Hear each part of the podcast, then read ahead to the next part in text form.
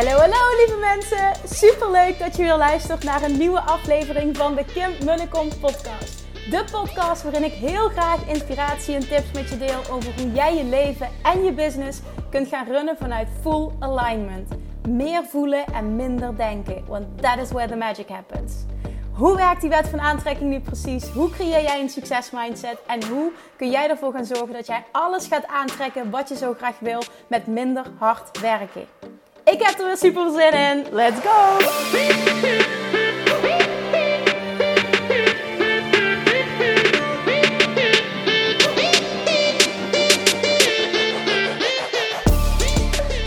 Good morning, good afternoon, of goedenavond, wanneer je ook maar luistert. Welkom back, weer een nieuwe aflevering van de Kim en de Kom podcast.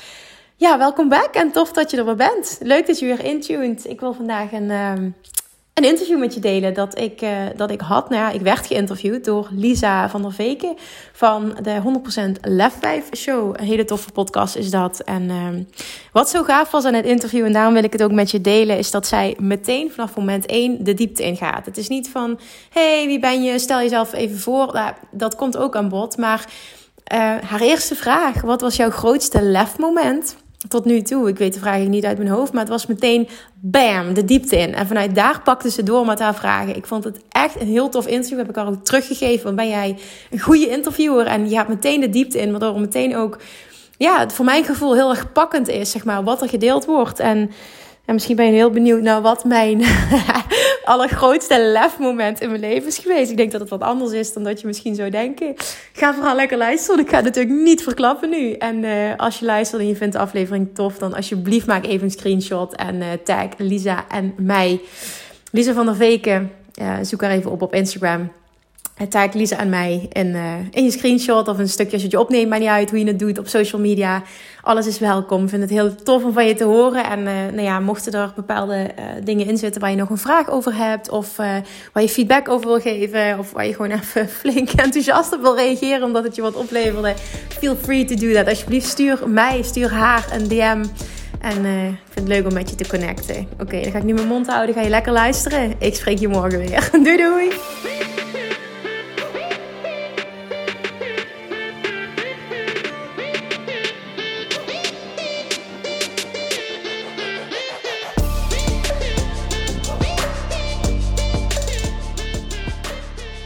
Van harte welkom in de 100% Leffa Show. En super tof dat je te gast wilde zijn vandaag. Of course, dankjewel dat je me uitnodigt. Ja, heel graag gedaan. En uh, nou, ik ken jou al langer, ik volg jou al een tijdje, maar er zullen vast ook luisteraars zijn die jou uh, mogelijk nog niet kennen. Dus zou je jezelf even willen voorstellen? Ik vind het altijd een rotvraag. Zou je jezelf even willen voorstellen? Uh, Oké, okay, heel kort. mijn naam is Kim Munnekom. Um, ik ben dit jaar sinds tien jaar online onderneemster vanaf mijn 25ste mijn hart gevolgd. En heel veel transities gemaakt in die reis. Het is echt een hele mooie reis geweest. De grootste persoonlijke ontwikkelingsreis ook die ik, die ik ja, had kunnen maken. En um, wat ik op dit moment doe, is dat ik uh, voornamelijk mijn hoofdfocus is ondernemerscoachen, om een bedrijf te laten groeien, om shift te maken op het gebied van money mindset. Um, en dat doe ik vanuit de basis van de of Attraction. En alles is voor jou de basis de Law of Attraction. Alles is voor mij, mijn hele leven is basis Law of Attraction, inderdaad. Maar als je kijkt naar, oké, waar ga ik nu het meeste van aan en wat, wat doe ik nu het, het, echt als core focus, dan is het echt het, het stukje ondernemerschap. Want ik, ik pas het wel toe op alle gebieden van mijn leven en ook de training die ik heb, Law Attraction Mastery, die, die is niet alleen voor ondernemers. En er zijn heel veel niet-ondernemers ook die hem volgen. Uh, maar weet, vaak krijg ik de vraag van waar gaat mijn hartje dan het, het, snelste van kloppen? Dan zijn het dat stukje nu op dit moment in mijn leven om uh, ondernemers te helpen om dat te gaan doen. Ja, en dat doe je ook echt uh, super tof op een hele mooie manier. Je hebt ook een hele toffe podcast, daar heb ik jou ook onder andere leren kennen. Dus voor de luisteraars alvast even een kleine promotie, maar ga die ook zeker luisteren. Dankjewel. Ehm, maar voor nu gaan we even de diepte in, ook, ook in dit gesprek. Ik zei het net al met de eerste vraag. Daar ben ik razend benieuwd naar. Want wat is voor jou jouw grootste lefdaad, jouw grootste lefmoment ooit? Ja, ik moest er even over nadenken, omdat ik twijfelde tussen twee dingen. Maar als ik kijk naar wat voor mij lef voelde, is het duidelijk de ene. Uh, en voor de buitenwereld... Misschien we het zo ook nog kunnen even hebben over de ja, andere. Ja, want voor de buitenwereld zou het misschien die andere zijn geweest. Oh ja, namelijk. Nou, dus, uh, wat het voor mij is, is um, een aantal maanden alleen op reis gaan. Dat was hetgene wat ik het allerliefste wilde, al tien jaar lang, en waar ik het meest bang voor was. En dat heb ik in 2017, oktober, ben ik een aantal maanden alleen naar Bali gegaan. En dat was mijn grootste lefmoment. En een van de fijnste momenten in mijn leven. En wat maakt dat je zegt dat was voor mij het grootste lefmoment? Omdat ik een hele grote angst met me meedroeg. Goh, we gaan echt de diepte in. Um, ja. Weet niet wat dit precies vandaan komt, maar ik heb um, altijd de angst gehad. Ik wilde dit heel graag, maar ik heb altijd de angst gehad dat ik verkracht zou worden. Op het moment dat ik dat zou doen als vrouw alleen. En dat heeft gemaakt dat ik altijd een excuus heb gevonden om het niet te doen. En in 2017 ehm, heb ik mijn bedrijf na zes jaar uh, omgegooid van offline naar online. En op dat moment kon ik mijn werk meenemen en had ik geen excuus meer over om het niet te doen. En het verlangen was er nog steeds, maar de angst was net zo sterk. En toen heb ik gezegd, oké Kim, als je het nu niet doet, doe je het niet meer. Je gaat gewoon een ticket boeken, je gaat dit doen. En die maanden er naartoe heb ik heel veel werk gedaan op het stukje vertrouwen shiften. Andere één um, ding ook. Ik heb ook verschillende coachings gevolgd op dat stuk. En toen is er één doorbraak geweest. En dat is toen een coach tegen mij zei. Weet je wat de kern is van die angst? Dit gaat niet letterlijk om het fysieke verkrachten. Maar jij bent bang om je identiteit kwijt te raken. Dat zei ze. En die resoneerde heel erg met mij. En omdat ik toen heel erg die switch aan het maken was, echt die enorme verdieping naar de wet van aantrekking. En ik, eh, onder andere in, in, in dat boek, wat echt mijn bijbel is, de wet van aantrekking van Esther en Jerry Hicks, las ik.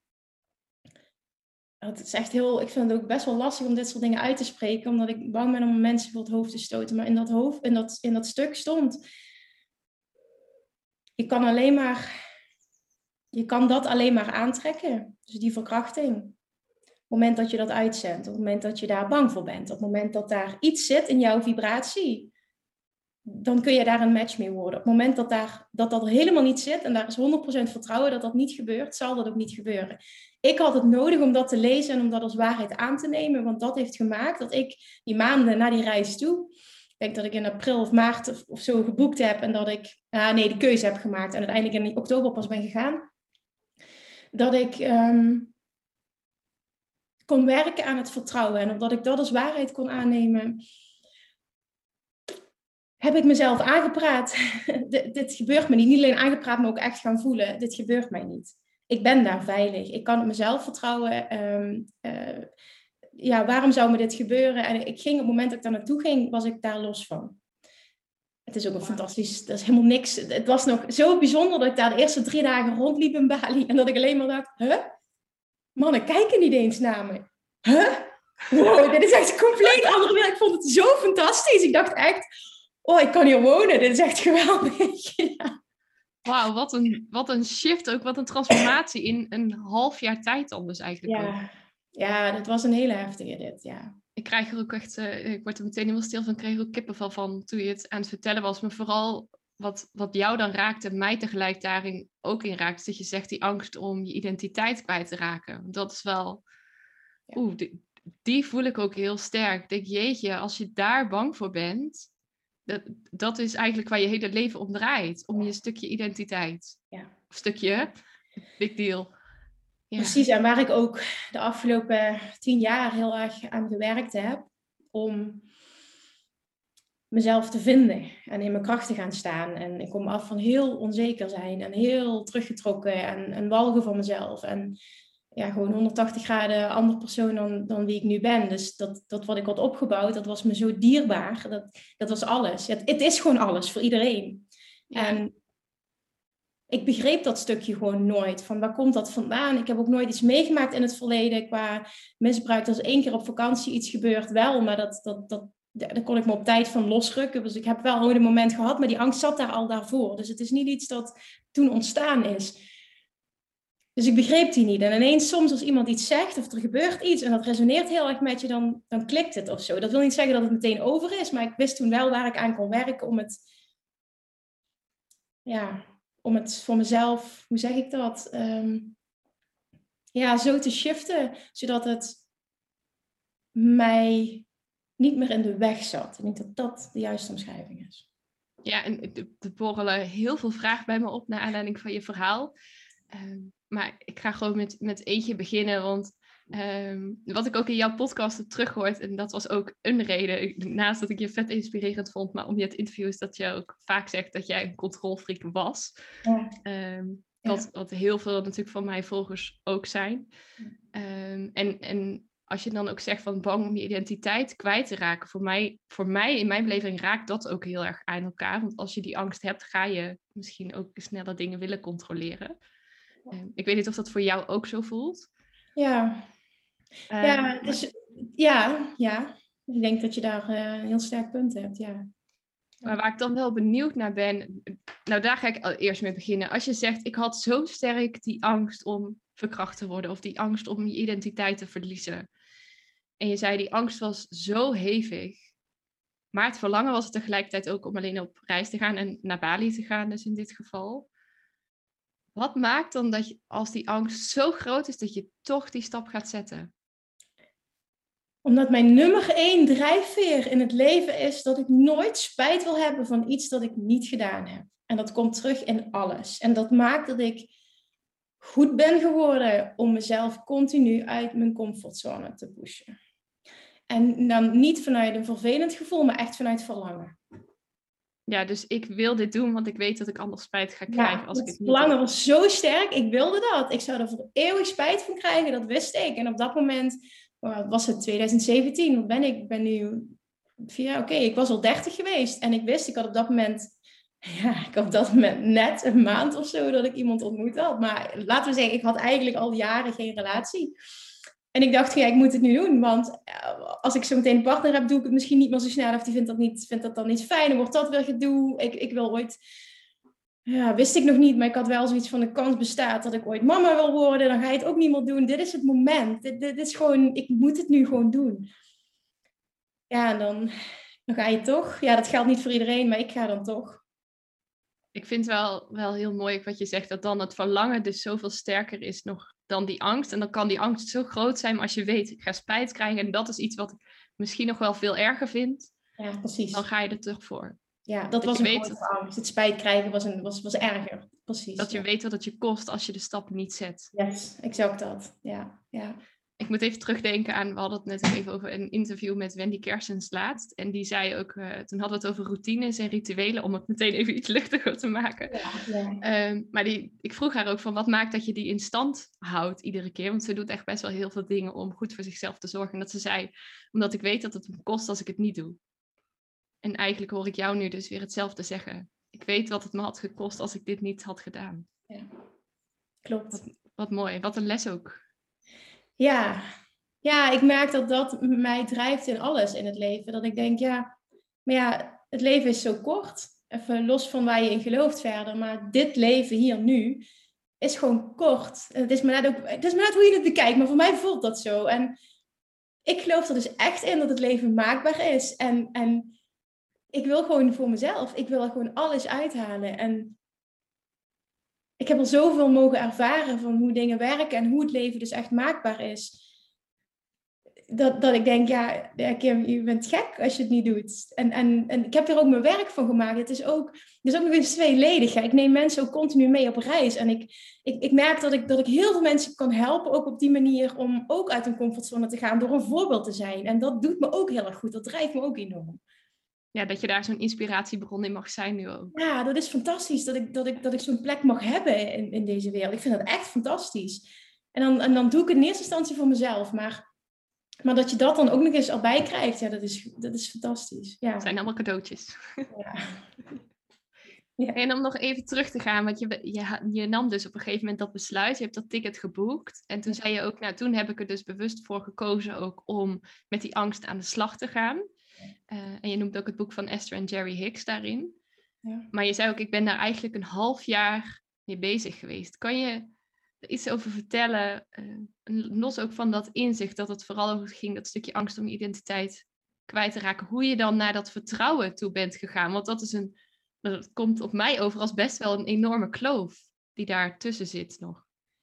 Ja, nu is het wel zo dat ik zo in elkaar zit dat op het moment dat ik iets lees en het resoneert heel erg met me, dan voelt dat als waarheid en dan voelt het ook voor mij als het maken van een keuze. Dus ik las dat en dat resoneerde zo met mij dat ik dacht: oké, nu is het aan mij om een keuze te maken. Waar kies ik voor? Kies ik voor die angst of kies ik voor het vertrouwen? En daar kun je elke dag opnieuw een keuze in maken. En door dat elke dag opnieuw te doen, werd het steeds sterker. En dat is, dat is een hoofd, een hoofddrijfveer, een hoofdmotivator geweest om dit te doen. Maar het is ook, ik denk dat dat het vooral is. Het resoneerde zo sterk dat ik gewoon wist, ik krijg dit voor elkaar. Ik, ik mag gewoon werk doen, maar ik krijg dit voor elkaar. En daarnaast een, um, um, een vriendin van me, die ik via Mpop uh, had leren kennen. Um, zij is uh, kleurencoach. En zij zei toen, dat was haar waarheid, op het moment dat jij bepaalde kleuren gaat dragen in kleding, um, gaat het vertrouwen komen. Dus zij is mij gaan coachen toen en dat nam ik als waarheid aan. Dus het zijn eigenlijk twee dingen geweest. Ik die aan mezelf werkte en die hulp die ik kreeg vanuit haar, uh, dat ik gewoon volledig geloofde, dit gaat me helpen, dus het gaat lukken. Ja, dat gebeurde dus ook. Wauw, en dus ook dat je zegt van, ik nam dat als waarheid aan en ik, ik koos er elke dag opnieuw, elke dag, elk moment opnieuw voor om dat als waarheid aan te blijven nemen. Ja. En hoe meer je daarvoor koos, hoe sterker dat het werd ja. en hoe groter het vertrouwen werd. Dat. Dus daar geloof ik dus ook echt in, bij alles in het leven. Dat, dat je kunt kiezen voor een andere waarheid op het moment dat iets met je resoneert en dat het dan aan jou is om het werk te doen. Elke dag opnieuw, om dat steeds sterker te maken. En dat is echt een, een spier die je kunt trainen. Ja, heel, heel mooi. En helemaal met je eens ook. Ja, en het heeft en, gewerkt. Ja, zo zie je, want je, je leven ziet er nu totaal anders uit dan vier jaar geleden. Oh my god, ja. ja. Want je bent niet alleen naar Bali geweest, een half jaar ook? Nou, ik wilde een half jaar, maar ik had toen, zoals ik net zei, net een, een, een, een, een man leren kennen, een jongen leren kennen. En ik had zoiets, ja, pff, weet je, whatever, het is leuk voor nu, maar dat gaat hem toch niet worden. Maar omdat ik daar zo relaxed en onthecht in stond, um, ja, dat, dat was letterlijk nul hechting, nul attachment. Dus ja, we bleven elkaar elke week zien en het werd steeds leuker. En op een gegeven dacht ik, hmm. En toen zei ik nog ook tegen hem, in een van de eerste afspraken, was volgens mij letterlijk onze eerste date, dat ik uh, zei, maar ik ga toch een half jaar weg. dat zullen we nog wel eens zien, zei hij toen. dan moest ik zo om lachen. Dat ik dacht, wat ben jij een arrogante zak, dacht ik.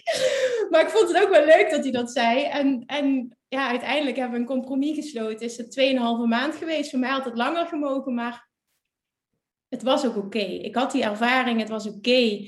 Um, Weet je, ik, ik kan daar wonen nu. Ik kan daar naartoe. Ik, ik kan daar wonen, bij wijze van spreken, nu nog steeds. En ik heb nu een middenweg gevonden, want het voelde als, als wel af voor dat moment, maar niet, niet klaar. En toen heb ik uh, heel erg gezocht ook, want toen ik terugkom van Bali, ja, dat misschien zo, ben ik echt in een zwart gat terechtgekomen. Maar nu heb ik dus een weg gevonden om Bali uh, met werk te combineren. En ik organiseer dus elk jaar een Bali-retreat met een kleine groep ondernemers. En dan ja, is het NN. Ja, ja dus, dus kan je ook nog daar ja, ik even terugkomen. Ja. En, en heel even, die arrogante zak is nu je partner, toch? Ja, ja inderdaad. Het is nog steeds af en toe een arrogante zak. Maar ik hou daar ook wel van. Ik heb dat ook wel nodig, een beetje dat, dat, dat evenwicht, dat tegenwicht ook. Nou ja, en het is ook maar net misschien wat je arrogant noemt. Ik denk zo. Ja, want arrogant is nou ja, voor heel veel mensen ook een soort negatieve benaming. Maar het kan ook zijn dat hij gewoon heel zelfverzekerd daarin is. En dat is iets waar denk ik zeker veel controlfreaks nog wel eens een voorbeeld aan kunnen nemen. Terwijl hij wel echt ook een enorme controlfreak is. maar misschien weer op andere gebieden. Ja. ja. Superleuk. Ja. Hey, en nou zei je net, misschien zullen we het daar ook nog even over hebben, maar dan ben ik daar natuurlijk ook meteen heel nieuwsgierig naar. Want je zei, toen ik terugkwam uit Bali, belandde je vervolgens wel in een zwart gat. Kan je daar eens iets over vertellen? Ja, ja ik ben van um, halverwege oktober tot um, eind december ben ik daar naartoe gegaan. Begin oktober, halverwege december, weet ik niet meer precies. En doordat het zo'n grote angst was en ik overwon dat. En ik heb daar gemerkt in Bali voor het eerst in mijn leven dat ik zo ontzettend oké was met mezelf. Ik miste niemand. Ik praatte de hele dag met niemand. En ik was zo oké met mezelf. ja, ik, ik, had dan gesprekken met zijn vriend die elke dag vroeg, dus mijn partner, die zei van, heb je al met iemand gesproken vandaag? Ik zeg, nee, ik snap dat echt niet, zegt hij. Wat doe je dan de hele dag? Ja, en ik was alleen maar aan het, aan het zijn, maar dat, dat snapte die, snapte die helemaal niks van mij. Ik dacht, ja, whatever, als jij daar gelukkig van wilt, doe maar lekker. Maar dat was het echt. Ik was alleen maar aan het zijn. En die kracht die je in je voelt, en dat vond ik zo mooi om dat te hebben ervaren. Ik heb niemand nodig, ik mis niemand. En ik ben zo oké met mezelf. Ik voelde dat ik de hele wereld aankon in mijn eentje. En ik was zo zen. En in het begin maakte me dat ook wel wankelig, omdat ik dacht, mijn relatie is niet goed, er is iets mis met mij. Ik, ik, ja, ik vind dat moeilijk om te zeggen, maar ik miste hem niet echt. Maar niet omdat ik niet van hem hou en ook niet omdat ik niet van mijn ouders hou. Maar het was puur dat die zelfliefde zo sterk was, dat, het, dat ik zo oké was. En, ja, nu achteraf weet ik dat het juist heel goed was. Maar op dat moment dacht ik, maar wat, wat, hoe kan dit? Is mijn relatie niet goed? Is mijn band met mijn ouders dan niet goed? Hoezo mis ik mijn vrienden niet? Wat, wat is er dan met mij? Hoezo mis ik mijn leven in Nederland niet? Maar het was gewoon dat stukje onvoorwaardelijke zelfliefde dat ik nog nooit zo sterk in mijn leven had gevoeld. Misschien wel een half jaar eerder met angst om identiteit te verliezen naar onvoorwaardelijke zelfliefde. Ja, inderdaad. Dat was het. En dat gevoel was zo mooi en zo verslavend. En ik linkte dat aan Bali. Dus wat gebeurde er toen ik terugkwam? Het was winter, het was grauw, het was koud. En als ik ergens een hekel aan hebben ze dat. Grauw, koud, winter. Ja, ik vind het heerlijk, maar... Ja, oeh. Nou, ik... ik heb echt met 30 graden en nu met die benauwdheid. Oh. Ja, dan denk ik, oh, Bali, komt u maar. ja. Nee, nou ja, ieder zijn ding. Dus, ja, precies. Nou ja, uh, toen kwam ik terug en oh man, wat, maar ik miste het gevoel. Weet je, ik miste niet, maar toen dacht ik dat ik Bali miste. Ik miste niet Bali, ik miste dat gevoel. En toen ben ik zes weken later, want ik kwam toen echt in een grote identiteitscrisis terecht ook. Ik dacht echt, ja, ik ben niet happy in mijn relatie, ik ben niet happy in mijn werk, niks voelde meer leuk, ik wilde hier niet wonen, ik dacht ik moet immigreren. En zijn vriend die had ooit in een vorige relatie een half jaar een wereldreis gemaakt, dus hij had de hele wereld gezien. En hij was tot de conclusie gekomen hoe geweldig hij Nederland vond. Dus, en ik dacht alleen maar, ik wil juist niet in Nederland wonen, let me go. Dus ik dacht van ja, oké, dan is het einde relaties. We hebben daar heel veel gesprekken over gehad, wat heel moeilijk was op dat moment. Ik was echt mezelf kwijt. Ik wist het allemaal niet meer. Zes weken later heb ik toen weer een reis geboekt. Alleen weg ben ik naar Malta gegaan om, om te voelen, is dit het dan? Is het dan dat ik weg moet zijn uit Nederland? Nou, dat viel heel erg tegen. Dat ik alleen maar dacht, ja, dit is geen Bali. Nou, dus ik dacht alleen maar, het is toch echt Bali de hele tijd. Tot, en dat was, dat was dus januari dat dat gebeurde. Februari ben ik gegaan. Um, en in maart kwam het moment, maart 2018, dat ik dacht ik wist in mezelf het geluk wat ik zoek, dat onvervullende, dus het vervullende gevoel wat, ik, wat ik verlang, wat ik in Bali voelde, dat zit in mij. En dat heeft niks te maken met uiterlijke omstandigheden. En dat wist ik. Dat met Bali. ja, dat was een concept wat hier zat in mijn hoofd, maar ik voelde die niet. En ik wist, ik moet nu, voordat ik bepaalde keuzes maak, die reis gaan maken om dat in het hier en nu te gaan creëren. En op het moment dat ik dan nog voel dat ik bepaalde keuzes wil maken, dan doe ik dat vanuit overvloed en niet vanuit een tekort. Dat, dat voelde ik dus heel sterk.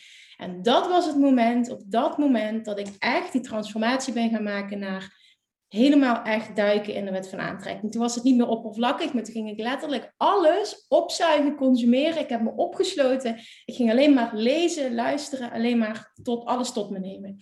En na een aantal weken merkte ik gewoon dat ik opbloeide, dat ik het ging voelen. En toen ben ik op Instagram, daar is ook een grote shift gekomen in mijn online zichtbaarheid, ben ik um, alles gaan delen. Ik ben mijn reis gaan delen. Ik vertelde gewoon waar ik mee, ik heb überhaupt alles verteld waar ik mee zat. En ook wat er gebeurde, wat ik leerde. En toen, want op dat moment was ik, had, ik, had ik twee bedrijven, nooit meer op dieet, waarbij ik mensen coachen, vooral op mindset. Maar daarnaast was ik ook business coach. En ik zat wel heel erg op mindset, maar ook heel erg op, um, vooral ook op strategie, omdat ik dacht dat dat was wat mensen voor mij wilden leren. Dat ze dan klant zouden worden. Dus ik zou het hoorden. Ja, exact. En, en niet, het was niet zo dat ik dat niet kon, want ik was succesvol en ik had klanten. Maar ik werd er niet gelukkig van. Het was niet waar ik in de kern in geloofde. En dat, dat continu schuurde dat. En toen, op dat moment, toen ik dat helemaal ging omarmen en als je daar continu bezig bent, op een gegeven moment klikt het en dan kun jij, dan voelde het als, ja, dit is gewoon nu de basis van mijn leven. Dat klinkt misschien heel heftig, maar zo voelde dat echt. En op dat moment heb ik dus van alles gedeeld ook. En toen kreeg ik vragen dus voor mensen die mij volgden. Van wow, ik vind het zo tof wat jij doormaakt, wat je, wat je doet en hoe het gaat. En kun je mij dit ook leren? Wil je me dat ook leren? Dat werd steeds meer en meer. En ik dacht alleen maar, ja, ja, maar daar word ik blij van. En toen ben ik een aantal maanden later ben ik een groep gestart met 30 ondernemers, gewoon een trial, een jaarprogramma om ze te coachen vanuit basis wet van aantrekking. En wet van aantrekking is heel erg op, uh, er is niet one size fits all, maar je gaat doen ook qua strategie bij jou passen, wat jou resoneert. Dat is ook wat, wat ik ben gaan doen, mijn eigen pad gaan volgen in het ondernemerschap. En dat heeft zoveel gedaan dat ik merkte dat mensen daarvan aangingen, dat er juist vraag naar was, dat ik helemaal kon doen wat ik het leukste vond en waar ik het allerbeste in was. Ja, en toen ineens, ik, ik, ik, had in mezelf het geluk weer gevonden en ineens in mijn uiterlijke wereld, hè, alles om me heen, de relatie ging weer goed, mijn business, hoppakee. En ik was oké in het hier en nu. En ik wist wel, ik ben gek op reizen, dus ik heb met zijn vrienden afspraken gemaakt, want ik wilde heel graag nog een paar reizen maken. En hij wilde heel graag kinderen krijgen. Ja, inderdaad. Voor ik naar Bali ging, na het eerste half jaar mee, hij al dat ik zwanger ging worden. Ik dacht, gaat hem dus echt niet worden, hè, lief schat. Bij ons was het echt precies andersom. Maar... Ja, echt? Ja. ja, dat is meestal zo. En toen hebben we de afspraak gemaakt van, ik wist, ik wil nog een paar reizen maken, onder andere naar Amerika. Uh, Thailand wilde ik nog met hem doen en nog een paar andere, maar die twee stonden vooral op het lijstje.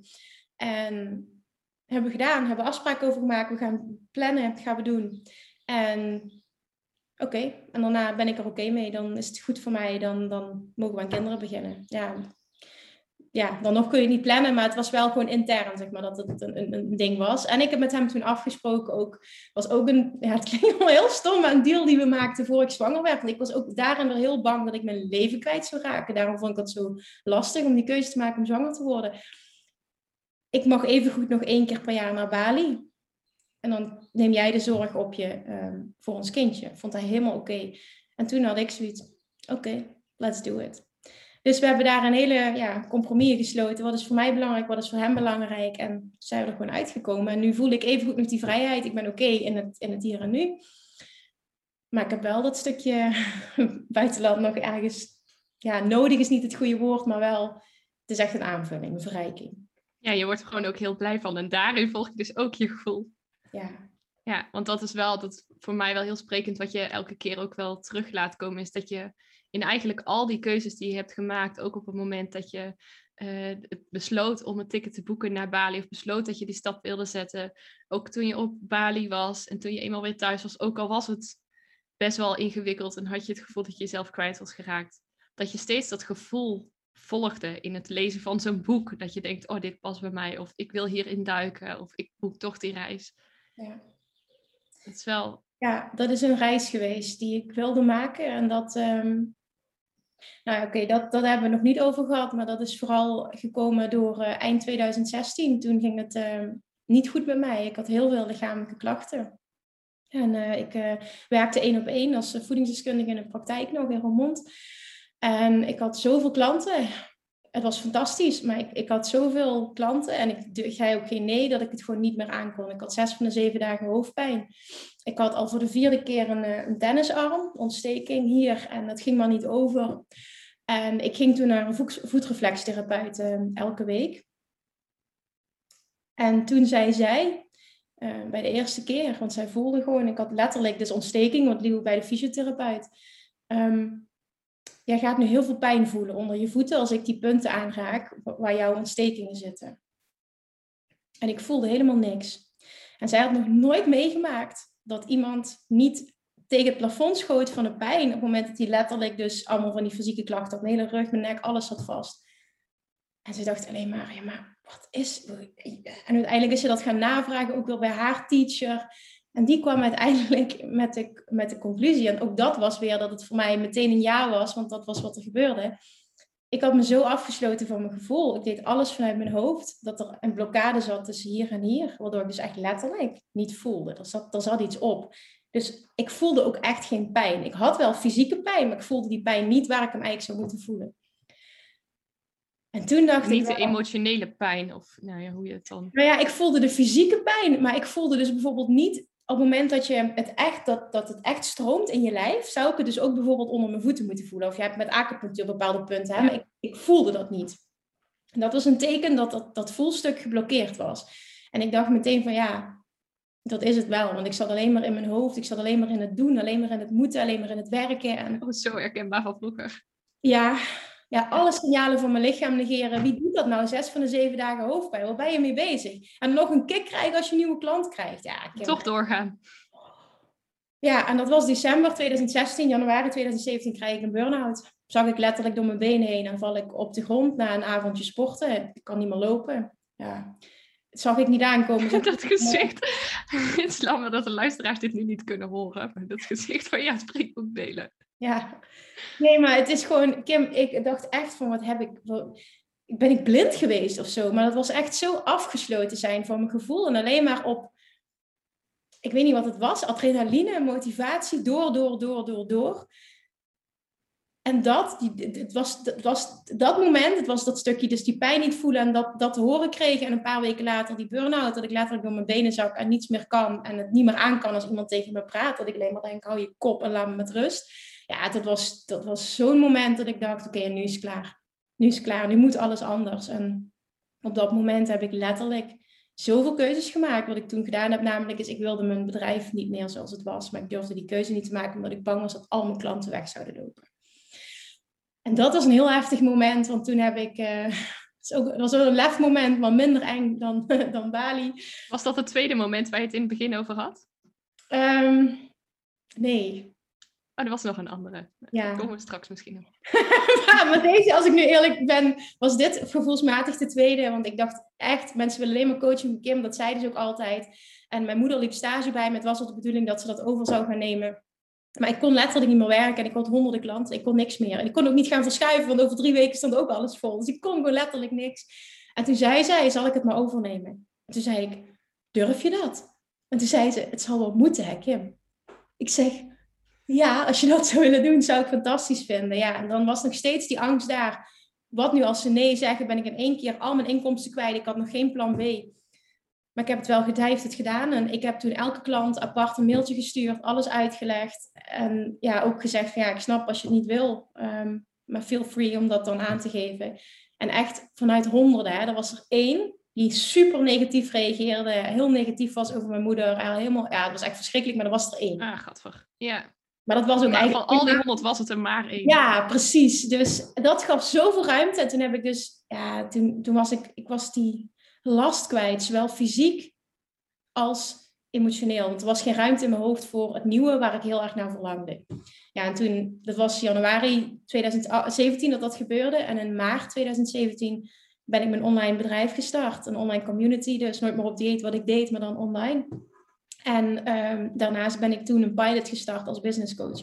Heb ik twee programma's gelanceerd die meteen echt super goed deden. Dus dat was echt voor mij dat ik dacht, oh mijn god, wat een zegen dat dit mag gebeuren. Wel dat ik nog heel veel moest leren, maar het was ook niet, ja, zeg je dat, crickets, dat, dat er nul aanmeldingen waren. Dat gebeurde niet. En toen had ik zoveel ruimte in mijn hoofd en ik dacht, wauw, ik kan mijn eigen tijden indelen. Ik kan werken wanneer ik wil. Dit is een droom die uitkomt. Hierdoor ben ik ondernemer geworden. Dit was wat ik wilde. En nu kan ik op reis dat ging daaraan vooraf, aan dat hele Bali-stuk. Ja. ja. dus je hebt eigenlijk ook wel steeds door heel veel angsten heen gebroken in, de, in die heel aantal jaren. Ja, mijn hele ondernemerschapsreis is één en een al angsten doorbreken, ja. 100 procent. Ja. Maar ook wel steeds vanuit enerzijds verlangen en soms misschien ook een beetje lichamelijk gedwongen worden. Ja, beide, ja. ja. Maar wat ik wel heel mooi vond, wat je zei net, van in, eh, voordat, je, voordat het echt zo slecht ging in die burn-out raakte, toen ging je eigenlijk constant maar door en door en door. En toch hoorde ik je net ook zeggen dat toen je de wet van aantrekkingskracht ontdekte, dat je toen eigenlijk ook door en door en door ging en jezelf eigenlijk opsloot en daar helemaal in, um, in ging. Maar het klinkt alsof er wel een heel belangrijk verschil in zit. Enerzijds, zeg van toen zat in het begin zat er hier een blokkade, was dat gevoel er niet. En deed je het vanuit je hoofd. En de tweede keer dat je er volop in ging, toen ging het vanuit je hart. Juist. En toen was het dus ook niet te veel. Klopt. Dat is het. En dat is het. Want ik praat vaker over all in gaan. Met all in gaan bedoel ik dus ook echt dat je je gevoel volgt en dat je daar volledig alles voor doet wat met jou resoneert, wat nodig is om daar te komen waar je naartoe wil, maar vanuit verlangen, vanuit gevoel. Ja, absoluut. Dat is het grote verschil. Ja. Ik wou het even benoemen dat ik het juist in jouw verhaal zo'n mooi contrast vind. Waar je zegt, ik ging op allebei de vlakken ging je all in. Maar het resultaat was totaal anders. Ja, klopt. Door zo in je gevoel te zijn. Echt super mooi ook. Ja, het is ook mooi hoe jij dat nu eruit filtert. Ja, Dank je. Maar, ja, ja dat, dat valt me op als ik je zo je verhaal hoor. Vind ik wel echt uh, wel heel bijzonder. En ook dat je juist, doordat je dus steeds zo, en dat, dat teach je natuurlijk ook helemaal, maar je gevoel volgt en vanuit daar keuzes maakt, ook steeds verder en verder groeit. En ook steeds meer aantrekt, als je het hebt over de law of attraction, wat je wil. Dat is het. Maar dat is ook, die transformatie in mij is zo groot geweest, met ook zo'n resultaat als gevolg. Um, ja, ik, ik, ik moet hierover delen, want ik weet dat dat gewoon voor iedereen is weggelegd. Ik, ik voel gewoon die enorme drang in mij voor degenen die het willen horen, om die mee te nemen op die reis. Want ja, dit gaat alles voor je veranderen. En we zitten in Nederland, met een hele westerse wereld, zo in zo'n, in zo'n push, in zo'n hustle-modus over het algemeen. Ik weet dat die bewustwording steeds meer wordt, maar de, de kern en ook hoe we worden opgevoed, hoe de maatschappij in elkaar zit, is vooral, vooral wel heel erg dat je heel trots moet zijn als je super hard werkt. En dan zit hard werken vooral op het fysiek. Al heel veel doen. Ja, precies. Ja. ja, en dat vond ik ook zo mooi aan jou. En voor mij ook een verademing. Ook, er zijn ook, als je het hebt over business coaches, waar je er dus ook een van bent. En ergens zie ik jou ook niet helemaal zo, maar het komt omdat het ook heel vaak gaat over dat stuk strategie. En je moet dit doen, je moet dat doen, je moet nog meer tips en nog harder werken. Ook in ondernemersland. En, Bijna alleen maar. Ja, en dat was wat mij ook, want toen ik in 2017 die shift maakte van offline naar online en ik had uh, offline behoorlijk wat opgebouwd, waardoor ik ja, eigenlijk geen reclame hoefde te maken, geen marketing hoefde te doen. Het was alleen maar mond-tot-mond dat mensen bij me kwamen. Maar toen ik die shift maakte naar online, toen was het geen mond-tot-mond reclame meer, want ik had mijn klanten uit Roermond, maar ik wilde ook mensen uit Groningen. Maar die wisten eigenlijk niet van mijn bestaan af. Dus ik moest marketing leren. En wat ik toen leerde, want ik, ja, ik ben toen heel veel cursussen en coachings gaan volgen en ik leerde alleen maar, ja, je moet adverteren en je moet een sales funnel hebben en je moet e-mail marketing doen en je moet een sales page schrijven en al die woorden. En ik kreeg echt, ik dacht alleen maar, wat is dit verschrikkelijk en moeilijk. En ik vond het zo overwhelming dat er een punt is geweest dat ik dacht, ja, maar als het zo moet, dan hoeft het voor mij niet meer. Ik verloor mijn hele plezier in het ondernemen. En daar is die reis in Bali heel erg goed voor geweest. En, en ook dat vast komen te zitten in 2018. Ik heb er een jaar over gedaan om gewoon heel veel coaching te volgen en heel veel te leren. En vooral heel veel te leren van wat niet met mij resoneerde. En toen in Bali die kracht zo voelen en in 2018 dan daarna die, die down krijgen, heel erg die dip. Dat is wel gemaakt met de wet van aantrekking dat ik gewoon ook toen als waarheid kon aannemen. Hey, maar ik ga eens een experiment aan met mezelf. Ik ga dus op mijn eigen manier doen. En ik ga gewoon eens kijken hoe ver ik kan komen. Want het op deze manier doorzetten is geen optie, want hier word ik niet blij van. En dit wil ik ook niet. En dat ben ik toen gaan doen. En dat maakte dus dat het resultaat opleverde meer dan ooit tevoren. En ik was gelukkiger dan ooit tevoren. Dus het was gewoon en en. En toen, ja, dat zagen andere ondernemers. En die kon ik wel meenemen. Want dat, dat, zijn mijn, dat zijn mijn klanten. Die willen dat ook. En ik kan zeggen uit ervaring, dit bestaat. Komt u maar. Ja, ja dat het mogelijk is om het op een leuke manier te doen. Dat je nog geniet van de resultaten van de reis en niet alleen de resultaten. Ook dat, maar dat je ook echt gaat kijken naar waar word ik blij van? Wat resoneert met mij? Heb ik het allemaal nodig? Weet je, ik heb dat, dat mensen ook zeggen van, ik krijg dat heel vaak te horen.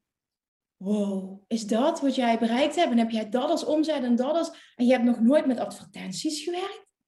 Ik zeg, nee, kreeg ik altijd stress van. Ik zeg, nu is er een moment, dit jaar bijvoorbeeld, dat ik het leuk vind om nieuwe dingen te proberen. Maar ik ben zo ver gekomen zonder heel veel pushpas.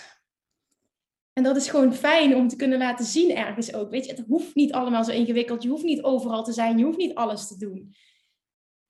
En je mag doen waar jij blij van wordt. Ja, dat. En anders gaan we hier dadelijk heel veel verder op door. Dat vind ik ook superleuk. Maar ik ben nog steeds heel nieuwsgierig naar wat nou dat tweede moment was. Ja, dat was... Dat was dat ik... Ehm, ik had een baan bij de rechtbank tien jaar geleden. Elf jaar geleden. Ehm, met best wel goede doorgroeimogelijkheden. Ik heb Nederlands recht gestudeerd aan de universiteit. En uh, ik werd daar aangenomen. 140 sollicitanten en ik werd aangenomen, God knows why, want eh, mijn cijfers waren helemaal niet goed. Maar ja, blijkbaar kon ik iets anders heel goed. En ik zat daar... Je straalt ook niet echt wat zelfvertrouwen als je daar dan... Nee, nou ja, weet je, ik zat ik heel laag in mijn zelfvertrouwen in die periode. Dus ik snapte er gewoon ook echt niks van. Wat, wat toen tegen me gezegd werd was, ja, we, ze hadden een gesprek met me en, en ik mocht een betoog schrijven. En ik had ook de overtuiging, ik kan niet schrijven. Dus dat vonden ze al heel goed. Daar stond ik al van te kijken, want er waren er tien geselecteerd. En dan zat mijn betoog, van die 140 zat mijn betoog. En drie daarvan kregen nog eens een gesprek met de sectorleiding. En op basis van het gesprek vonden ze mij het leukste en het beste passende team. En ik dacht alleen maar, huh? hoezo dan? Want ja, ik had niet heel veel zelfvertrouwen. Dus dat was wel heel bijzonder en dat deed natuurlijk wel wat met me. Dat, dat gaf mijn zelfvertrouwen wel een boost. Maar wat ik merkte dat ik vooral ook aanging van het feit dat ik het geworden was. En niet zozeer dat ik heel erg op mijn plek zat daar. En vier van de vijf dagen, of drie van de vijf dagen, zat ik altijd achter een computertje in een hokje. En mijn kracht zat toch wel heel erg met, altijd voelde ik in de interactie met mensen. En, en ja, vooral in het begin ook heel erg op dat één op één stuk. En toen was er een moment, en, en nu leidt het ergens toe, er was een moment dat, dat er een collega eh, binnenkwam. En die zei tegen mij, Kim, mag ik je wat vragen? Ik zeg, ja. Ja, het is misschien heel stom, maar ik zie je altijd de hele dag eten. Maar waar laat jij dat, zei ze. Hoe kan het dat jij er zo uitziet? En omdat jij zoveel eet. Ik, en toen werd ik heel enthousiast. Zei, maar ik ben net 10 kilo afgevallen en dan jarenlang veel zwaarder te zijn geweest. En ik heb mijn eigen methode ontwikkeld. Ik werd helemaal enthousiast dat ze dat zei.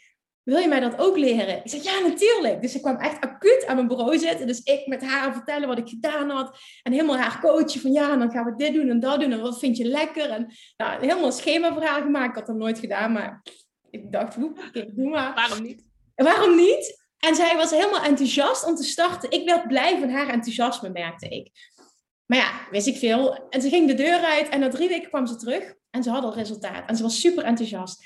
Toen zag een andere collega dat en die kwam ook. En die zei, ehm, wat jij dan met, met dingen hebt gedaan, zou je dat met mij ook willen doen? Ik zei, ja hoor, kom maar. Dus ik zat op mijn werk, zat ik daar mensen die coachen. En toen kwam er nog een derde en toen kwam die eerste terug. En dat moment is echt voor mij, heeft alles bepaald. Ik heb later nog een keer met haar contact gehad, dat ze zei dat ze zo trots was dat ik die stap had gezet. Ze ging echt met haar kont op mijn bureau zitten, hier naast me. En ze zei, Kim, waarom ga je hier niks mee doen? Je bent hier zo goed in en heel eerlijk, het is zo duidelijk dat je hier niet gelukkig bent. Waarom ga je hier niks mee doen? En dat raakte me zo enorm dat ik die dag naar huis reed, van Maastricht naar Remond, drie kwartier rijden ongeveer. En ik alleen maar in de auto dacht, waarom doe ik dit niet? Ik vond dit leuk, waarom doe ik het niet? Ik ben zo jong, waarom doe ik dit niet? En toen dacht ik, inderdaad, ik moet dit doen. En heb ik mijn baan opgezegd. Binnen twee weken was ik weg. Echt letterlijk. Dus dat is best wel een lefmoment geweest. Maar ik heb dat nooit zo gevoeld. Maar ik krijg dat continu terug van de buitenwereld.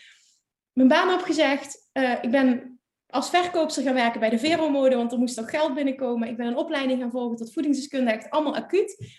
En een paar maanden later, ehm, in de zomer, uh, stond er een krantartikel uh, van Nieuw Gezondheidscentrum geopend in Roermond. Mijn vader had dat uitgescheurd, die gaf dat aan me, zegt bel hier eens naar, misschien is het wat voor jou. Ik mocht er op gesprek komen, heb me daar volledig doorheen gebluft, want ik moest aangesloten zijn bij de beroepsvereniging, ik moest een diploma hebben, ik moest dit en dit. Ik had helemaal niks. Maar ik, zei, ik heb ook niet gelogen, ik zei alleen maar wat ik wel allemaal kon. En dat vonden ze dus blijkbaar goed genoeg. Ik mocht daar een ruimte huren en toen heb ik dus een huurcontract getekend voor twee jaar. Terwijl ik gewoon nul klanten had, niks van ondernemerschap wist. Maar ik dacht alleen maar... Dan heb je ballen. Ja, toch? Ja, en ik heb dat nooit zo gevoeld. Dus voor veel mensen voelt dit misschien als dat lefmoment, maar in mij voelde dat niet zo. Ik had... Ik, ik, ik, weet niet het voor jou dan wel? Ja, we gaan dit gewoon doen. Ik weet het niet. Het was gewoon een no-brainer. Eigenlijk weet ik niet waarom. Ik heb dat niet spannend gevonden. Tot het moment dat we die ruimte, het was gewoon, ik moest de hele ruimte fixen, ik moest een website fixen, logo. Ik heb echt alles via Vistaprint, ben ik zelf gaan, gaan klungelen, ik heb alles zelf gedaan. En toen was het september en ik wist in september is er een open dag. En ik had de hele tijd focus op die open dag, want ik wist dan komen er mensen en dan heb ik klanten. Het was vol mijn overtuiging. En er kwamen inderdaad heel veel mensen, maar er kwamen geen klanten. Oeps. En dat was een weekend, een zaterdag en een zondag. En ik had met mezelf afgesproken, dat is de opening. En de dag daarna ga ik aan de slag, begint het hele avontuur. Dus die maandagochtend stap ik echt, ik, moest om, ik had met mezelf afgesproken, God knows why. Ik moet om negen uur op kantoor zijn. Ik moet, moet, dus ik stapte in mijn auto, mooi aangekleed, om daar te gaan werken. En ik ga daar zitten. En dat is pas het moment dat het tot me doordrong. Ja, Kim, en hoe ga je dit doen? Je hebt geen klanten en je weet niks van ondernemerschap. Je hebt een huurcontract getekend. Hoe de fuck ga je dit fixen? Ja, toen kreeg ik dus En waarom dat toen pas was, I don't know. Maar ik kreeg echt een paniekaanval. Ik dacht echt, wat heb ik gedaan? En dat huurcontract. En hoe moet ik dat allemaal betalen? En nou, ik kreeg een groot, echt een, aanval. En toen heb ik huilend mijn moeder opgebeld. En die zei toen, ook dat vergeet je nooit meer. Ja, Kim, als je A zegt, moet je ook B zeggen. Kom op, jij kan dat. En toen Als je het hebt over afgesloten zijn van je gevoel nog in die tijd. Ja. Dan, ik weet niet of je het, als ik dit zeg, of je hem zelf snapt, maar dat klinkt als, al die tijd heb je niet, heb je vooral vanuit je hoofd ook dingen gedaan. En ook wel omdat je wist dat het goed was misschien. Zo komt het op mij over hoor. Ik weet niet ja, het, het voelde heel sterk. Ik had een heel diep vertrouwen dat het zou lukken. Maar ik kan niet helemaal terughalen of ik dat moet plaatsen als vertrouwen. Zo voelde het. Of dat het gewoon ook een beetje naïviteit is geweest. Kan soms ook wel gunstig zijn. Ja. Dat heeft je uiteindelijk, ook als je het hebt over law of attraction, wat natuurlijk jouw paradepaardje is. En je zegt, ik weet niet waarom ik bij de rechtbank terecht ben gekomen. Misschien was het niet eens om dat werk te doen, maar dat diegene bij jou op je bureau kon komen zitten. Nu terugkijkend, hè, is, valt alles op zijn plek. Klopt ook. Ja, 100%. Maar op dat moment weet je het misschien nog niet. Nee, ik nu terugkijken is alles goed geweest. Alles was perfect, alles was perfecte timing ook. Maar ja, dat was wel zo'n moment dat, dat, dat ik nu nog steeds terugkrijg. Vorige week op Vaderdag had ik namelijk een gesprek met mijn vader hierover. En die zei, Kim, want we hadden mijn praktijk leeggeruimd. Ik heb, ik heb afgesloten, ja, af, afscheid genomen afgelopen week. En toen uh, begon hij daarover op Vaderdag van... Maar toen je net begon, tien jaar geleden, hè, maar hoe wist je nou want hij heeft dat hele proces meegemaakt en ook ja, mij geholpen om, om daar te klussen. Hoe wist je dat dit zou lukken? Ik zeg, dat wist ik niet. Ik vertrouwde daar volledig op. Huh, is wel bijzonder, zei hij toen. Toen hebben we daar nog eens over gehad. Die zei, ik kan me daar echt, ik vind het echt ongelooflijk knap. En ik krijg dat zo vaak terug van, wow, dan moet je ballen hebben. Wow, dat is knap. Maar er is echt geen moment geweest dat ik dat zo heb gevoeld. Never, nooit. Behalve het moment inderdaad dat ik die nervous breakdown had en, en dacht van holy shit, wat heb ik gedaan? En toen was het niet van knap, maar meer een paniekaanval van wow. Een toen? Nou ja, toen was het wel vrij snel zo, uh, heb ik me bij elkaar geraapt en toen ben ik logisch gaan nadenken. En dit moment geef ik ook vaak mee aan, aan, aan startende ondernemers. Ben ik gaan nadenken over, oké, ik geloofde dus wel en ik had 100% vertrouwen als mensen mij zouden kennen, dan zouden ze komen. Want ik was wel overtuigd van mijn coachingskunsten. Want die had ik al bij drie mensen kunnen laten zien en ik had mijn eigen ervaring. Dus ik moet zorgen dat mensen me gaan leren kennen. Hoe ga ik dat doen? En toen heb ik met logisch nadenken twee dingen kunnen bedenken. Er was iets op dat moment in Limburg wat heel groot was. Dat heette is een soort van Groupon. En dat was een vertakking daarvan, speciaal voor Limburg. Een soort social deal of zo. Ja, exact. Ja. Ik ga daar, ik ga daar uh, een, een, deal in doen. En um, ja, er komen vast wel mensen op af. Dan, hoef ik, eh, dan ga ik niet betaald krijgen, maar dan ga ik wel een groot bereik krijgen. Dat, dat wilde ik doen en dat, dat heb ik ook gedaan en dat heeft gewerkt. Uh, en daarnaast uh, dacht ik van, ik ga een lijst maken met allemaal fysiotherapeuten, yoga-docenten. Um, wat heb ik allemaal gedaan? Eigenlijk aanverwante disciplines waarmee ik zou kunnen samenwerken om te gaan contacten met de vraag of ik gratis een presentatie mocht geven voor voor hen en voor de, een aantal mensen. Waarvan zij dachten van dat is een potentiële eh, doelgroep voor jou. Um, en als win voor hen, ze kunnen iets aanbieden wat klanten verder helpt. En dat ze een fijne doorverwijzingspartner hebben die resultaat kan behalen. En als win voor mij, dat ik dus onder publiek kom. Ja, wat hopelijk dan, als ik een presentatie hou, uh, komt. En dat is ook niet per se wat direct resultaat op heeft geleverd. Maar ik heb wel echt tientallen, tientallen, tientallen presentaties gegeven. En uiteindelijk begon het te lopen. Er kwam ooit één klant, die boekte resultaat, die nam iemand mee. Dus er kwam weer dat mond-tot-mond reclame stuk, dat werd steeds groter. Het heeft wel echt een hele tijd geduurd voordat dat gebeurde. Maar in het proces, dat ik dus die presentaties gaf en dat ik die advertenties had. En ja, dat sterkte mij wel van, ik ben goed bezig de hele tijd. Ook al had ik nog geen resultaat, het was wel continu, ik verwachtte dat het zou lukken. En daardoor had ik toen op dat moment ook nooit meer een gebrek aan vertrouwen. Echt, het was puur dat moment en daarna is het nooit meer teruggekomen. Wauw. Ja. Ja, en ook dat heeft nooit als wauw gevoeld. Maar dat kan ik niet uitleggen. Nee, ja, dat, dat, bedoel, dat is meer hoe het dan vanaf de buitenkant overkomt. Maar vooral dat je zegt van, ik had zo'n sterk vertrouwen. Denk ik, oh, dat, dat missen, zoveel van ons missen dat vertrouwen en het geloof in dat wat we willen bereiken, dat we dat ook kunnen bereiken. Ja, en ik snap dat niet. Nee, weet je waarom? En dat bedoel ik niet um, onempathisch of zo, maar ik denk altijd, en dat is ook de basis van de wet van aantrekking, je kan echt letterlijk alles bereiken wat je wil. Je kan je hele leven, het hele leven is maakbaar en we, we benutten nog maar dit van ons volledige potentieel. Ik heb altijd bij alles, waarom zou ik het niet kunnen? Maar ik kom ook af van super onzeker zijn. Dus het is wel het innerlijk werk wat ik heb gedaan, wat me nu heel erg dient dus in mijn ondernemerschap. Want dat was in het begin dus echt niet zo. Maar op het moment dat je dat werk wel doet, en dat kan iedereen doen, en dat, dat gaat ook bij iedereen het resultaat opleveren als je gewoon echt genoeg werk doet, dan kom je op een punt dat je gaat denken, ja, maar waarom zou ik het niet kunnen? Als een ander het kan, kan ik het toch ook? Ik vraag dat ook heel vaak. Ik zeg, oké, dan kijk je naar een ander en je ziet dat. En wat, wat die persoon heeft, mis jij? Wat denk jij dat jij niet hebt? Ja, dat weet ik eigenlijk niet. Nee, inderdaad, dat weet ik eigenlijk niet, omdat het er niet is. Maar dat is, dan is het niet, oké, je hebt het meteen, maar dat vertrouwen, daar kun je aan gaan werken. Dat is ook weer elke dag kiezen voor, kies ik voor vertrouwen of, of kies ik voor angst en tekort en onzekerheid en allemaal die shit. Dat, dat kun je trainen en dat, dat is iets wat ik mensen wil leren. Je kunt het trainen. En het is, naar mijn mening, dat is echt het werk wat je moet doen. En daar zit je groei en daar zit ook het succes uiteindelijk. En met het werk bedoel je dan dus iedere dag daar stappen in zetten. Iedere dag daar opnieuw voor kiezen. Elke dag opnieuw weer die keuze maken. Want onze programming is er over het algemeen vaak toch een van vergelijken en jezelf niet goed genoeg vinden. En dat is in de basis wat, wat is. En dat is niet hoe je ter wereld bent gekomen. Dat is gevormd, dat is geprogrammeerd. En alles wat is geprogrammeerd kun je herprogrammeren. Ja, amen. Ja. Ik ben niet gelovig, maar. Amen. Ja. Nee, ja dat. En, en dat kun je herprogrammeren. En dat is gewoon het werk wat je moet doen. En, en als je dat doet, ja, dat, dat is voor mij ook waar het succes zit. Daar zit het financiële succes, zit het impact succes, zit het succes voor ondernemers. Het zit hem niet in, pas ik de juiste strategie toe. Want je gaat uiteindelijk vanzelf toebewegen naar datgene wat de strategie voor jou mag zijn. Ja, die hoe die volgt als je die stappen blijft zetten. Exact. Was gisteren ook weer bij een seminar en er werd ook de hele tijd gevraagd, ja, maar hoe, hoe doe ik dat dan? Hoe doe ik dat dan? Het is ook zo'n vanzelfsprekende vraag die wij mensen gewoon altijd stellen. En ik wil weten hoe ik dat moet doen. Ja, want dat is denk, dan denk je dat je het het snelste oplost. En ik snap het ook, maar op het moment dat die basis niet goed is, los je het probleem niet op met de hoe. Ja, eerst maar eens even de wat en soms ook de wie. Ja. Wie kan me daarbij helpen? Wat wil ik en wie kan me daarbij helpen? Ja, dat is ook zo'n inspirerend boek waar ik later helemaal van aan ben gegaan en stappen op heb genomen. Hoe not how. Zo briljant nu bij alles, zeg maar. Hoe not how. Ook in mijn privéleven ben ik daarmee bezig. Dat is ook echt transformerend als je dat gaat doen. Wow.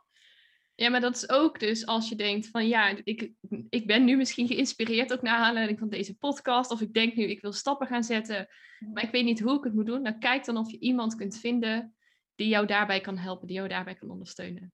Dat, dat, is zo. Er is altijd iemand die dit pad al voor jou bewandeld heeft. Want heel vaak krijg ik ook de vraag van ja, Kim, kun je me advies geven welke coach het beste bij me past? Nou, ten eerste is het belangrijk dat je, dat je helder hebt wat je wil bereiken. Dat is altijd hoe ik mijn coaches kies. Wat wil ik bereiken? En dan ga ik iemand zoeken die daar al staat, die dat al heeft bereikt. En dan ga ik ook nog kijken, heeft hij dat bereikt op een manier die met mij resoneert? Want anders, voor mij, hè, dan heb ik er niks aan. Dus dat advies geef ik altijd. Wat wil je bereiken? En heeft die persoon het bereikt op een manier waar jij blij van wordt. En dan is dat de persoon die jou kan gidsen. En anders moet je, hoef je daar niet voor te kiezen. Want je moet helemaal niks, zeg ik altijd. Maar dan hoef je daar niet voor te kiezen. Ja, heel mooi. En als mensen nou denken van, ik zou dat wel willen doen middels de Law of Attraction. Je bent daarin een voorbeeld voor me. Eh, ik noemde net al even je podcast. Maar hoe kunnen ze dan met jou nog meer kennis maken? Of daar meer over vinden via jou?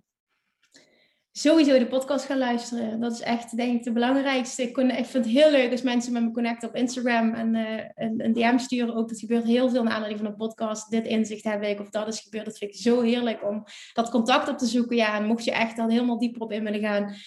Als ik het zelf mag zeggen, ik heb een fantastisch programma ontwikkeld, Love Attraction Mastery. En dat uh, heeft duizenden mensen al geholpen om dit volledig te gaan ownen. En ja, ja, prachtig. Kan je aanraden om dit kan niet anders zeggen. Ja. Ja, ja. ik heb hem zelf ook gevolgd. Echt fantastisch. En ik heb hem één keer gevolgd, maar ik dacht ook echt, dit is iets wat ik gewoon eigenlijk ieder jaar minstens twee keer even moet volgen. Mooi dat je dat zegt. Ja. Want jij groeit zo als persoon en dat is echt zo. Dat je iedere keer daar weer andere dingen uithaalt. Omdat je een ander, ja, een ander persoon, een ander level, een andere identiteit ook weer hebt aangenomen. En dat doet zoveel weer. Je maakt iedere keer de groei door. Ja. Dan zet je steeds ook weer nieuwe stappen. Ja. Heel erg dankjewel. Zijn er dingen waarvan je zegt, die hebben we nog niet besproken, maar die wil ik toch echt nog wel meegeven? Nee, ik denk dat we alles besproken hebben. En ik denk ook wel dat de, dat de kern heel erg is. Ehm, dat hoop ik. Dat mensen hier dit als inspiratie zien. Van, weet je, fuck it, ik doe het gewoon. Het mag eng zijn. Het mag spannend zijn. Het, eh, maar hè, ik mag ook het lef hebben. Het mag spannend zijn en ik mag het toch doen. Het mag en-en zijn. Want mijn verlangen is groter. En ik wil ook een leven leiden waarin ik niet spijt wil hebben van de dingen die ik niet heb gedaan. Of als ik nooit wil denken later dat is ook zo'n mooi boek, de Top, top 5 Regret uh, of the Dying. Top 5 Regret of the Dying. En daar staat ook nummer 1 staat gewoon echt uh, niet het leven hebben geleid op hun eigen voorwaarden. Ja, en dat is voor mij, die is voor mij zo belangrijk. Zo ontzettend belangrijk. En dat gun ik echt iedereen. Ja, ik merk dat ik even word geraakt. Mijn schoonmoeder ligt op het moment op sterven. Dat gaat helemaal niet goed. En dat is wel langere tijd. Maar dat geeft alleen maar nog meer het besef dat het leven eindig is. En je juist juist mag kiezen voor waar jij gelukkig van wordt. Ja. ja zodat je daar nooit spijt van gaat krijgen. Ja. Als het ooit zover is, wat hopelijk nog heel lang duurt. Ja, maar dat is het wat jij zegt. We hopen dat het nog heel lang duurt. En ook die garantie heb je niet. Nee, maar dat als. Ik heb nu zoiets met waar ik nu sta. En ik hoop dat. De... Volgens mij heb jij dat ook. En ik hoop dat iedere luister dat ook heeft. Dat... En als je nog niet zoveel bent, ga eraan werken. Maar als ik deze week zou komen te overlijden, dan weet ik dat ik nu in ieder geval, ik, ik heb nog veel grotere dromen en veel grotere verlangens, maar dat ik nu gelukkig ben met waar ik nu sta en dat ik nu mijn, nou ja, zoals dat genoemd wordt, mijn mooiste leven leid. En dat ik, als het zover zou zijn, dat ik vredig kan gaan. Ik denk dat dat een gevoel is wat, wat ik in ieder geval iedereen gun. En mooi, ik denk dat jij ook. Ja, 100%. Het is heel mooi ook dat jij dat uitspreekt, dat je dat zo voelt. Ja. Het is echt heel veel waard, dit. Ja, ik denk dat dat, nee, dat gevoel vind ik iedereen. En dan mag je grote dromen. En ik heb ook nog honderdduizend stappen te zetten. Maar als je dat kunt zeggen, ik denk dat dat heel veel waard is. Dan doe je het heel goed. Ja, precies. Heel erg bedankt ook uh, voor dit hele mooie gesprek. Ik blijf je in ieder geval zeker volgen. Je blijft voor mij ook een enorme inspiratie worden. Ja, dankjewel.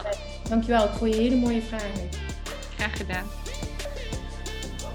Lievertjes, dankjewel weer voor het luisteren. Nou, mocht je deze aflevering interessant hebben gevonden, dan alsjeblieft maak even een screenshot en tag me op Instagram. Of in je stories, of gewoon in je feed. Daarmee inspireer je anderen en ik vind het zo ontzettend leuk om te zien wie er luistert. En nog één dingetje voor alle gratis content die ik aanbied. Zou je alsjeblieft één dingetje terug willen doen? En dat is ga naar iTunes, zoek de podcast op, scroll even naar beneden en laat een korte review achter. Hoe er meer reviews namelijk, hoe er beter de podcast gevonden wordt in iTunes en hoe er meer mensen ik kan bereiken met mijn boodschap. Super, super dankjewel alvast en tot de volgende keer!